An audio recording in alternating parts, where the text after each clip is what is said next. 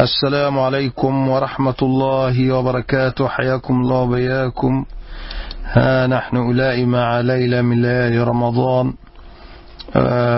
اليوم هو الرابع والعشرون من شهر رمضان لسنة 1441 من الهجرة النبوية المباركة والموافق للسابع عشر من شهر مايو لسنة 2020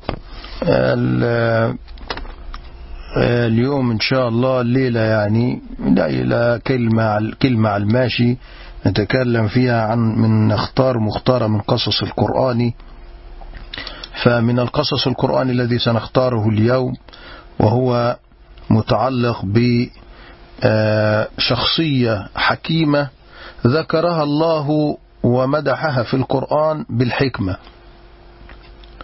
فقال تعالى عن هذا النبي عن هذا الشخص هو سواء كان نبيا أو كان عبدا صالحا في اختلاف بين العلماء فيه. ف جمهور العلماء يقولون إنه نبي جمهور العلماء يقولون إنه عبد صالح والبعض يقول إنه نبي. على أي حال سنسير على أنه عبد صالح يعني. وهي سنتكلم عن وصايا لقمان الحكيم لابنه.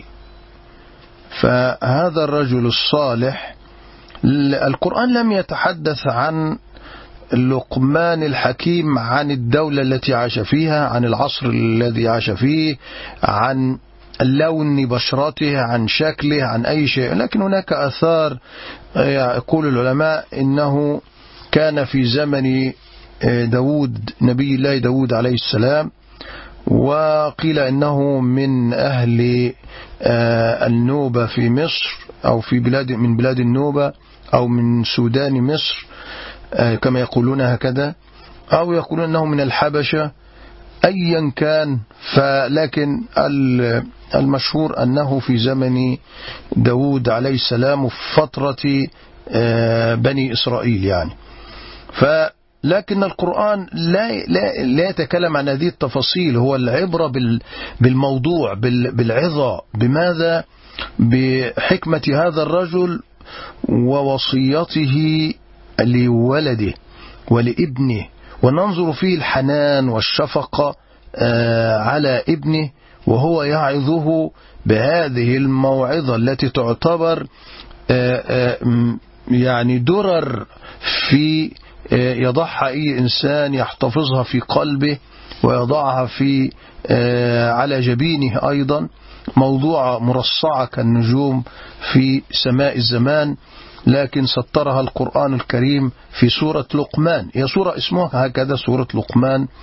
ويقول الله تعالى عن هذا العبد الصالح يقول الله تعالى عنه ولقد آتينا لقمان الحكمة أن اشكر لله ومن يشكر فإنما يشكر لنفسه ومن كفر فإن الله غني حميد.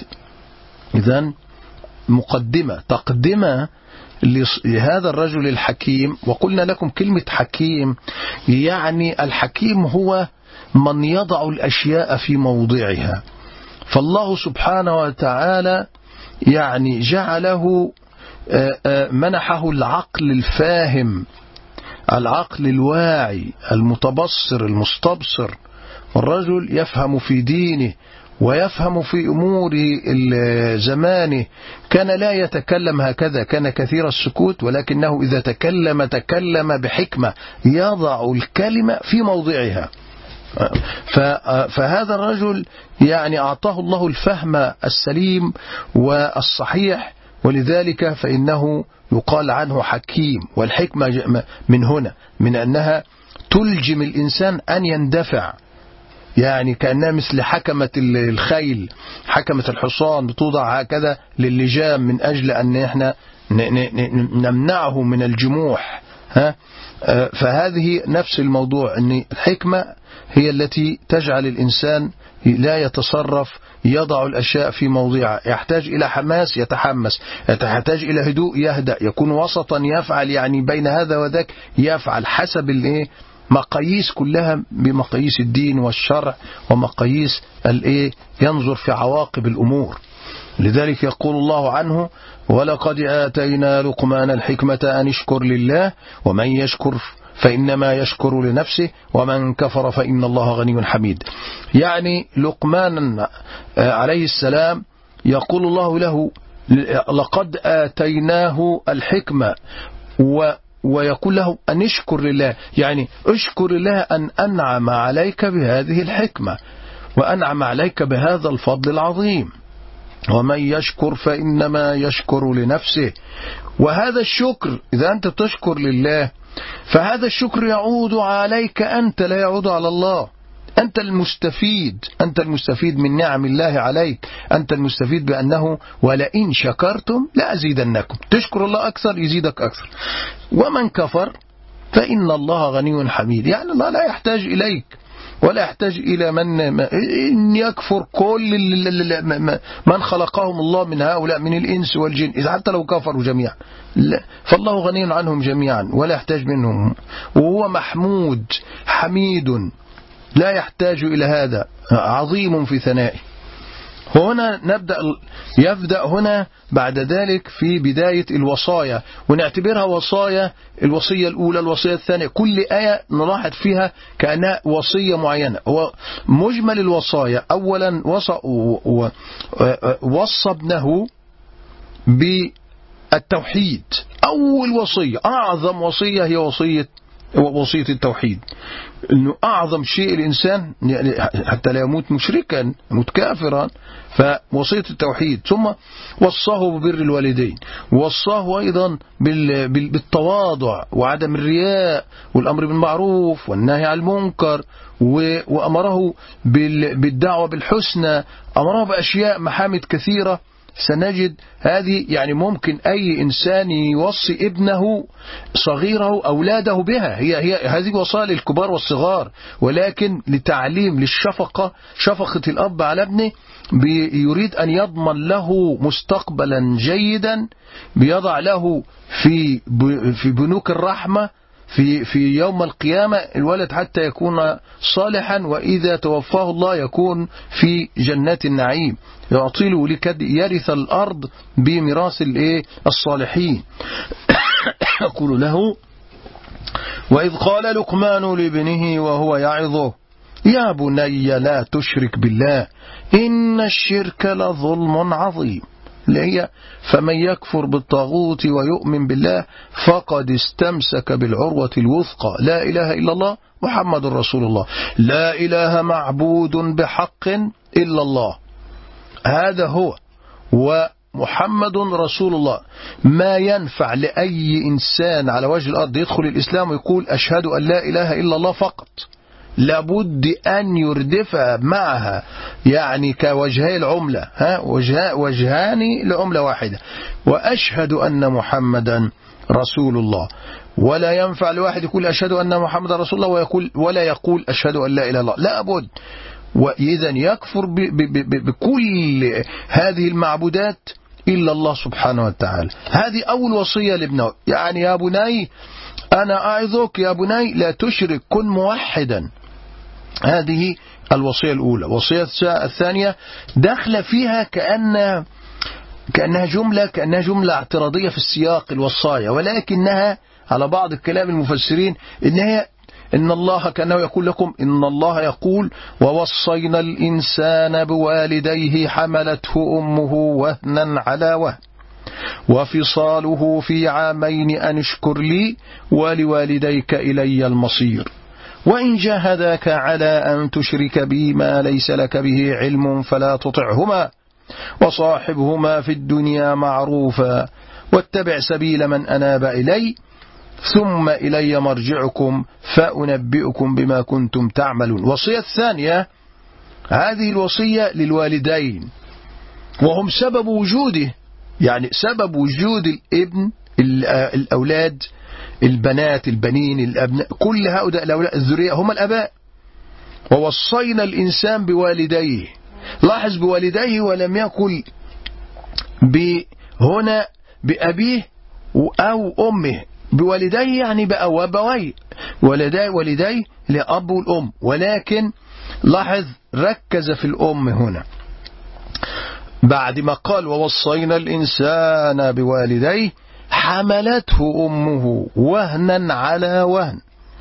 وفصاله في عامين أن اشكر لي ولوالديك إلي المصير. هذه أمك يعني معناها أمك هذه التي نوصيك بها أيها الإنسان أمك حملتك في بطنها ولكن وهنا على وهن ضعفا على ضعف. يعني كل ما بدأت الحمل يكبر يكبر يكبر الألم فألم فألم فضعف في ضعف وهنا على وهن. وليس هذا فحسب وفصاله في عامين. الفطام يعني في الغالب بيكون في عامين. في الرضاعة والتربية والمشاف اللي هي في الفترة السنتين اللي هي فهذه وفصاله في يعني تعب مستمر للأم. يعني ده هذا مجهود الأم لوحدها. في عامين. أنشكر لي. بدأ ابدأ الشكر لي لله تعالى ولوالديك. ويرجع مرة أخرى للأب. ويضيف مع الأم هنا. ولوالديك إلي المصير. اشكر الله أن ولدت مسلما. اشكر الله على نعمة التوحيد. اشكر الله على هذه النعمة واشكر الله سبحانه وتعالى واشكر والديك. قل الحمد لله أن الله سبحانه وتعالى جعلني من هذين الأبوين. واشكرهما على أنهما ربياك صغيرا. ها ولذلك يقول وفصاله في عامين أن اشكر لي ولوالديك إلي المصير. هنا الأم. وأنا من في حديث في صحيح البخاري ومسلم والكتب السنن وغيرها حديث الشهير هذا قال يا رسول الله من أحق الناس بحسن صحبتي؟ قال أمك. قال ثم من؟ قال أمك. قال ثم من؟ قال أمك. قال ثم من؟ قال ثم أبوك. يعني إذا أو كما قال صلى الله عليه وسلم يعني الأم ثلاث مرات معناها يعني لأن لتعبها فالذي خلقها هو الذي يوصيك بأمك أمك ثم أمك ثم أمك ثم أبوك. لأن لماذا؟ لأن الأب في الغالب لا يحتاج هذا لأنه قوي. في الغالب الأب قوي. الأب إن هو يعني أمام ابنه بيشعر يشعر بذلك والأب لم يتعب مثل هذا التعب الشديد في الحمل في حمل الأطفال. في حمل الله في هذا الهم الكبير في تلك الفترة. ولذلك فإنه رغم ذلك أوصاه به أيضا. لكن التشدد والتأكيد الأكثر على الأم بسبب تعبها وهو هذا شيء مغروس مركوز في الفطرة. أي فطرة تعرف ذلك؟ ولذلك الله يقول له وإن جاهداك أي احذر يا بني احذر أيها الإنسان. يعني يا سيدنا لقمان يقول على اللي هو الله سبحانه وتعالى كأنه بيتلو له له ما هذه الآيات. يقول وإن جاهداك على أن تشرك بي ما ليس لك به علم فلا تطعهما. يعني وإن جاهداك على أن يعني دفعاك لأن تكون على الشرك. يعني وصل الأمر إلى الشيء على الشرك. لا طاعة لمخلوق في معصية الخالق. لا تتبعهما هنا. لا تطعهما في هذا. إنك أصر على الشرك وصاحبهما في الدنيا معروف. آه حتى لو كان مشركين حتى لو كان كافرين. في هذه الحالة ويصران على الشرك ويصران على الكفر فأنت ماذا تقول؟ لا تطعهما في شركهما ولا في كفرهما لكن صاحبهما في الدنيا معروف. يعني لا تشتمهما ولا تسبهما ولا تقاطعهما أصلا. هو صاحبهما في الدنيا معروف.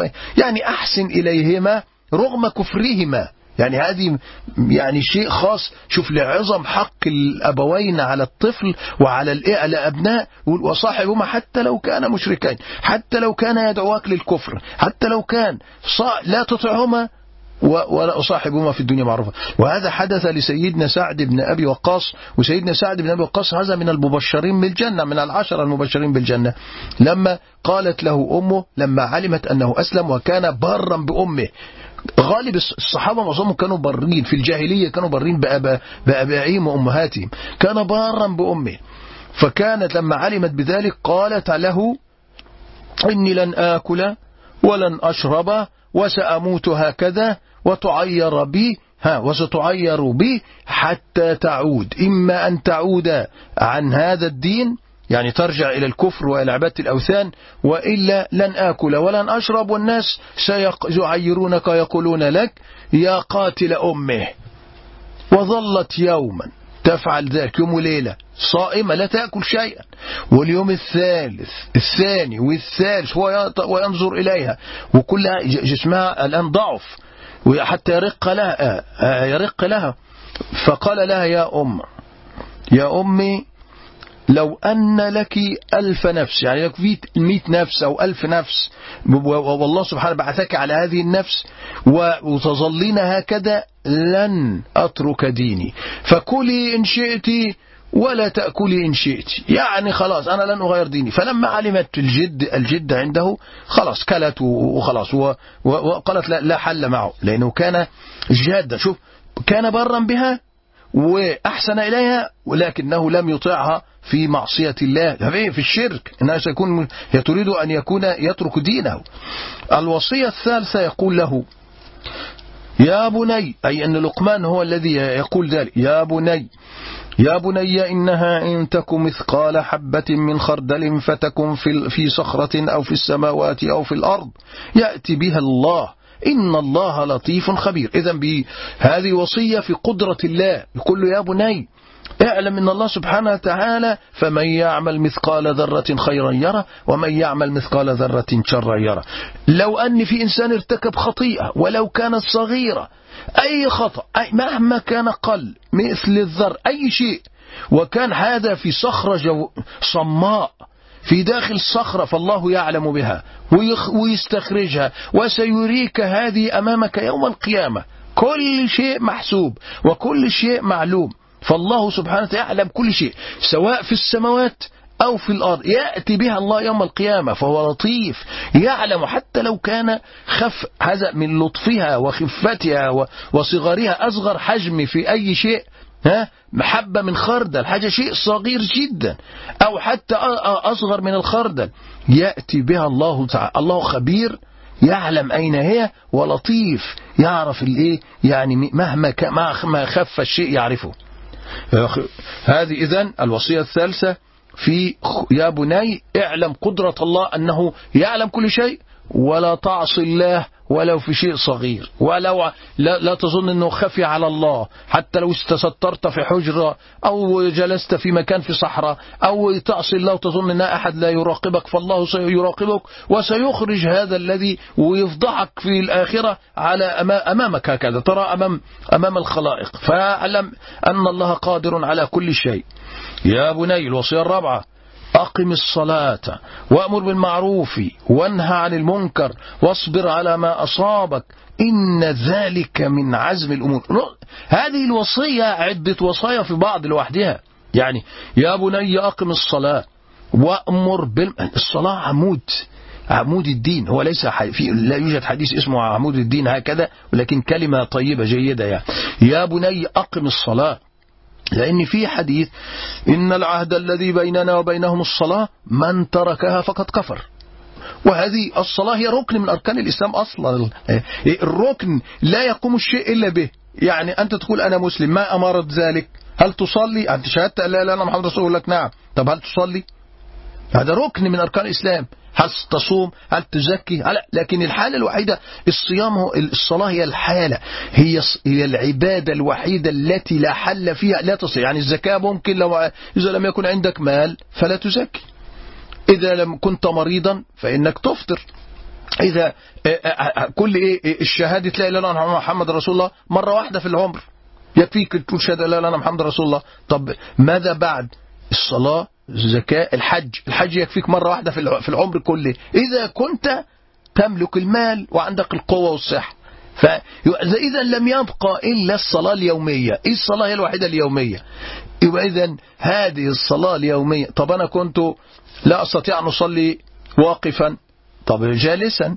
أو لا أستطيع جالسا. نائما. إذا سأل نائما حتى لو إذا استطاع ربطوني في جذع شجرة في النخلة في في أي شيء. نعم أصلي برأسي هكذا وأقوم. نفترض رأسي لا أستطيع أن أحركه أحرك رموشي وعيني إذا لم أستطع أن أحرك رموشي وعيني مسمروها مثلا. وماذا أفعل؟ بقلبي عادي. أتخيل أن أنا بصلي. ها لا. حتى في عز في الحرب لابد أن تصلي. يصلي مجموعة وتحرص اللي هي صلاة الخوف هذه. ومجموعة تصلي والمجموعة الثانية تحرس لها كيفية معينة. إذا الصلاة لا حل لها. لذلك لا يقبل الله سبحانه وتعالى من لم يصلي. ما لا عذر له. لا عذر له على الإطلاق. هيقول لك إيش حجتك لا تصلي؟ يقول لك كسلان مريض. ما يقولوا مريض ماشي مريض صلي وأنت جالس. ماذا؟ يعني إيش هي حالتك بالضبط؟ تيمم. لا أجل الماء يضرني. تيمم. لا أجد حتى لا أستطيع أحرك يدي. خلاص لا يكلف الله نفسا إلا وسعها. لا صلي هكذا وتخيل إنك بتتوضأ وخلاص وأنت كده هكذا طاهر. يعني لا يوجد عذر فعلا في الصلاة ولذلك الرسول قرنها بالكفر قال إن العهد الذي بيننا وبينهم الصلاة من تركها فقد كفر. ذلك يوصي يقول يا بني أقم الصلاة. ها وأمر بالمعروف. وهذه هذا سيدنا إبراهيم كان يأمر أهله بالصلاة والزكاة كان يأمرهم بالصلاة وكان يصطبر عليها ويأمرهم هكذا ها بالصلاة ويصطبر يوصي أولاده بذلك وكان الأنبياء يفعلون ذلك. يا بني أقم الصلاة وأمر بالمعروف وانهى عن المنكر واصبر على ما أصابك. الأمر بالمعروف والنهي عن المنكر هذا هو العمود الفقري للإسلام. ليه؟ لأنك بتؤمر بالمعروف يعني بتدعو الناس إلى الخير. تدعو الناس إلى التوحيد شهادة لا إله إلا الله محمد رسول الله تدعوهم الإسلام تدعوهم للمعالي لكل ما هو معروف من الخير والبر كل ما هو بر بتدعوهم إليه. وتنهاهم عن المنكر عن الشرك عن الكفر عن ال عن ال عن الزنا عن ال عن الفحشاء عن الربا عن السرقة عن عن الشتائم عن السباب عن اللعنة. كل هذه أي ما سمى منكر فأنت تأمر بمعروف نعم مش انت بتقول بتصلي وتكتفي. لا. صلاة وعبادة نعم. هي دي لك أنت شخصيا لك. لكن يجب أن تكون مصدر خير أيضا. تنشر الخير بأمر معروف ونهي عن منكر. وطبعا على قدر الاستطاعة يعني لها شروط. الأمر بالمعروف والنهي عن منكر بحيث لا يتسبب لك ضرر أكبر من الضرر. يعني كله على حسب ظروف وهذه لها شروط لا أريد أن أتكلم عنها لأن ممكن الحصة تضيع. لكن يا بني يؤمر بالمعروف وانهى عن المنكر ولكن الأمر بالمعروف والنهي عن المنكر ليس سهلا. ممكن يصيبك إيه؟ أذى. ممكن الناس تشتمك. ممكن الناس يضروك تقول له لا, لا يجوز أن تفعل ذلك. يتضايق منك. فيقول لك إيه؟ واصبر على ما أصابك. اصبر نتيجة الدعوة. الدعوة ستصيبك. تصيبك بأي أذى. فاصبر على ذلك. فإذا أوصاه في وصية واحدة عدة وصايا اللي هي يا بني أقم الصلاة وأمر بالمعروف وأنهى عن المنكر واصبر على ما أصابك إن ذلك من عزم الأمور. هذا من عزم الناس الجادين الذين اللي يحسمون أمورهم وهذا هو نتيجة الفلاح في في الدنيا والآخرة. ويقول له يرجعه مرة أخرى إلى وصية الأخرى الوصية الخامسة تقريبا يقول ولا تصعر خدك للناس ولا تمشي في الأرض مرحا إن الله لا يحب كل مختال فخور. ولا تصعر التواضع يغرس في ابنه أن يكون متواضعا. ألا, ألا يتعالى على الناس. لا تصعر خدك يعني. لا تميل بوجهك عن الناس. بنرى بعض الناس عندما يرى واحد لا يحبه أو يتعالى دائما يميل وجهه. يميل بوجهه كده كأنه لا يريد أن ينظر إلى هؤلاء الناس. لا يعني يميل بوجهه يعني كأنه لا, كأنه لا يريد أن يراهم. ده من باب الكبر هكذا. ولا تصعر خدك. تصعر من التصعير هذا كان كأن الإبل مرض في الإبل بيخلي الإبل تلوي أعناقها. ووجوهها هكذا. فهو سبحان الله جاء من ال... كأنه بيلوي عنقه هكذا ووجهه عن الناس من باب الكبر يعني. يعني لا تكن متكبر ولا تصعر خدك. يعني وجهك تبعيده كده عن الناس. ولا تمشي في الأرض مرحا لا تمشي كالطاووس هكذا تتبختر. وعامل لي فيها انك انت لا احد يستطيع قدك أو انك أكثر الناس ثروة أو صحة أو عافية وانك قوي وانك لا لا تمشي في الأرض مرحا. تجيش كده هكذا وعامل فيها يعني إنك أنت لا أحد يقدر عليك وأنك تتكبر على الناس هكذا. إن الله لا يحب كل مختال فخور. إن الله لا يحب كل مختال فخور. يختال يمشي بشة اختيال وعجب يعني المختال الذي معجب بنفسه بيحب نفسه كده منظرة يعني يتمنظر بنفسه فخور بنفسه يعني يفتخر كده بنفسه وهو ماشي. يعني في ناس نوعيات بشر هكذا. يختال وعمال معجب بنفسه ويتبختر في المشية وهكذا. فهذا إنسان عنده كبر. يعني يوصي ابنه ألا يكون متكبرا أن يكون متواضعا. لا تصعر خدك للناس. واقصد في مشيك واغضض من صوتك. إن أنكر الأصوات لصوت الحمير. واقصد في مشيك يعني. لا تمشي لا مشي سريع من العجالة كده ها ولا تمشي يعني يعني خليك وسط. وانت إيه اقصد في مشيك. كان مشي لا لا تمشي. مشي التبختر وإنك تمشي عمال آه، تتمايل أمام الناس من باب الكبر. وخليك ماشي معتدل عادي ها. واغضض من صوتك. يعني خلي صوتك يعني على حسب من تتكلم معه. ولا تكن صخابا يعني لا تكن صخابا سخابا صاد والسين يجوز صخابا في الكلام. تعلي صوتك دائما طريق صوتك عالي بدون بدون داعي. طبعا واحد يقول لي طب أنت صوتك عالي الآن. لا أنا صوتي في الدعوة. لو كان الصوت في الدعوة يجوز تعلي حتى يسمعك الناس. والرسول صلى الله عليه وسلم كان إذا خطب احمر على صوته ارتفع. وكأنه فقئ في وجهه حب الرمان. إذا غضب الرسول لأنه إذا انتهكت المحارم وكان يتكلم بقوة في الخطابة ويحمر وجهه حتى أنه فقئ فيه حب الرمان. حب الرمان اللي هو لأنه لونه أحمر مثل الدم يعني. فخدود الرسول لونها محمرة وجهه يحمر جدا من من الغضب لله. نعم يجوز بهذا أما أنك تكون تمشي في الشارع عمال تنادي وتعمل وتتكلم الناس بصوت عالي وهكذا فالرسول كله إن أنكر الأصوات لصوت الحمير. إن أنكر الأصوات. صوت الحمير صوت نشاز صوت سيء صوت غير مريح للبشر. أصحاب الفطر لما يسمع الصوت فصوت شوف التشبيه. يعني هذا مذموم يعني حرام إنك تفعل هذا وتؤذي الناس بصوتك هذا. شوف تعليم ابنه كيف وهذا هذا درس في التربية تربية الأولاد يا جماعة. إيه، واقصد في مشك واغضض من صوتك. انظر الجمال للعبارة وإن أنكر الأصوات إلى صوت الحمير. امشي خليك الهوينة هادئا معتدلا في كل شيء. ولا تتكلم بهذا الأسلوب ولا تكن مثل هؤلاء الحمير الذين يتكلمون صوت الحمير النجاز. صوتك كان يكون مثل صوت الحمير. شوف ليه؟ لأن إن أنكر الأصوات إلى صوت الحمير. صوته هكذا. صوته مستفز والناس بتتضايق منه. ولذلك في حديث عن الرسول صلى الله عليه وسلم إذا سمعتم نهيق إذا سمعتم صياح الديكة فاسألوا الله من فضله. وإذا سمعتم نهيق الحمير فتعوذوا بالله من الشيطان. فإنه قد رأى شيطانا أو كما قال. لأن إيه, إيه, إيه؟ نهيقه لما بيعمل. أو سمعتم صياح الديكة ها؟ فإنك فإنك صياح الديك فإنك تسأل الله سبحانه وتعالى من فضله. وإذا سمعتم نهيق الحمير فتعوذ من الله لأنه رأى شيطانا. تقول أعوذ بالله من الشيطان الرجيم. لأنه إن أنكر الأصوات لصوت الحمير. واقصد في مشيك واغضض من صوتك إن أنكر الأصوات لصوت الحمير. نأتي إلى الوصية التي بعدها تقول السبعة ألم تروا أن الله سخر لكم ما في السماوات وما في الأرض؟ هذه هذه آية بدأت جديدة لكن هكذا الوصايا انتهت. يعني نحن الآن انتهينا من الوصايا اللي آخر وصية هي اللي هي واقصد في مشيك واغضض من صوتك. إن أنكر الأصوات لصوت الحمير. هذه الوصايا الجامعة لأي وصايا تربوية. فيها عقيدة. لاحظوا في دعته هذه الوصايا لقمان من الحكمة أنه أوصى ابنه بالتوحيد وبشكر الله على هذا التوحيد. وأيضا أوصاه بهذا الذي نقول عليه أوصاه ببر الوالدين. وبشكر الله على ذلك. وأوصاه أيضا ب وتكلم في هذه الوصية باستفاضة يعني إلى حد ما أكبر من هذه الوصية عن الأم وقيمة الأم وكيف تعبت عليه في وهنا على وهن وفصال في أعمال. كل هذا يدل على على عظم مكانة هذه الأم.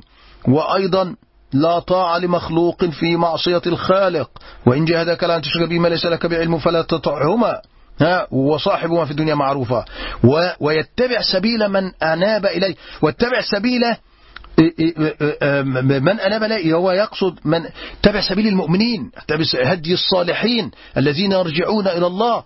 ثم إلي مرجعكم فأنبئكم كنتم إلي كل الخلائق سترجع إلى الله فينبئهم ويخبرهم بما كانوا يعملون في الدنيا. من يعمل مثقال ذرة خيرا يره ومن يعمل مثقال ذرة شرا يره ويبين له من الوصايا قدرة الله سبحانه وتعالى أنا ألخص لكم الوصايا. وقدرة الله سبحانه وتعالى أنه أن الله يعني قادر على كل شيء وعالم بكل شيء.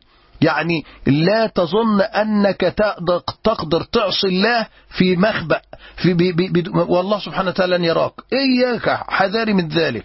وبعد ذلك أوصاه أن يقيم الصلاة ويأمر بالمعروف وينهى عن المنكر وهذا سيتطلب منه تعب وأذى والناس ستؤذيه ربما تعرض للأذى واصبر على ما أصابك إن ذلك من عزم الأمور. ويوصيه بعدم الرياء ويوصيه بعدم الكبر والرياء والغطرسة ويمشي معتدلا ولا يتعامل, يتعامل مع الناس برفق ويتعامل مع الناس باستعلاء وكبر ولا تصعر خدك للناس. وأيضا وفي النهاية يقول له واقصد في مشيك واغضض من صوتك لا تكن صخابا ولا يعلو صوتك في الشوارع بدون أي شيء وانت ماشي تتكلم هكذا. فهذه هي الوصايا الجامعة لهذا الرجل الصالح والعبد الصالح سواء كان نبيا أو رجلا صالحا فقط أيا كان فالله سبحانه وتعالى جعلها هذه الوصية في كتابه في الذكر الحكيم تتلى إلى قيام الساعة نتعلم منها هذه الآداب وهذه الوصايا وهذه التعليم لنعلمها لأنفسنا. أولا ثم نعلمها نعلمها أيضا لأولادنا. نسأل الله سبحانه وتعالى أن ننتفع بها. يعني هذا هو أكتفي بهذا القدر من هذه الوصايا. ولولا خشية الإطالة لأن كل وصية فيهم تحتاج إلى كتاب لوحدها يعني أو ساعة لوحدها.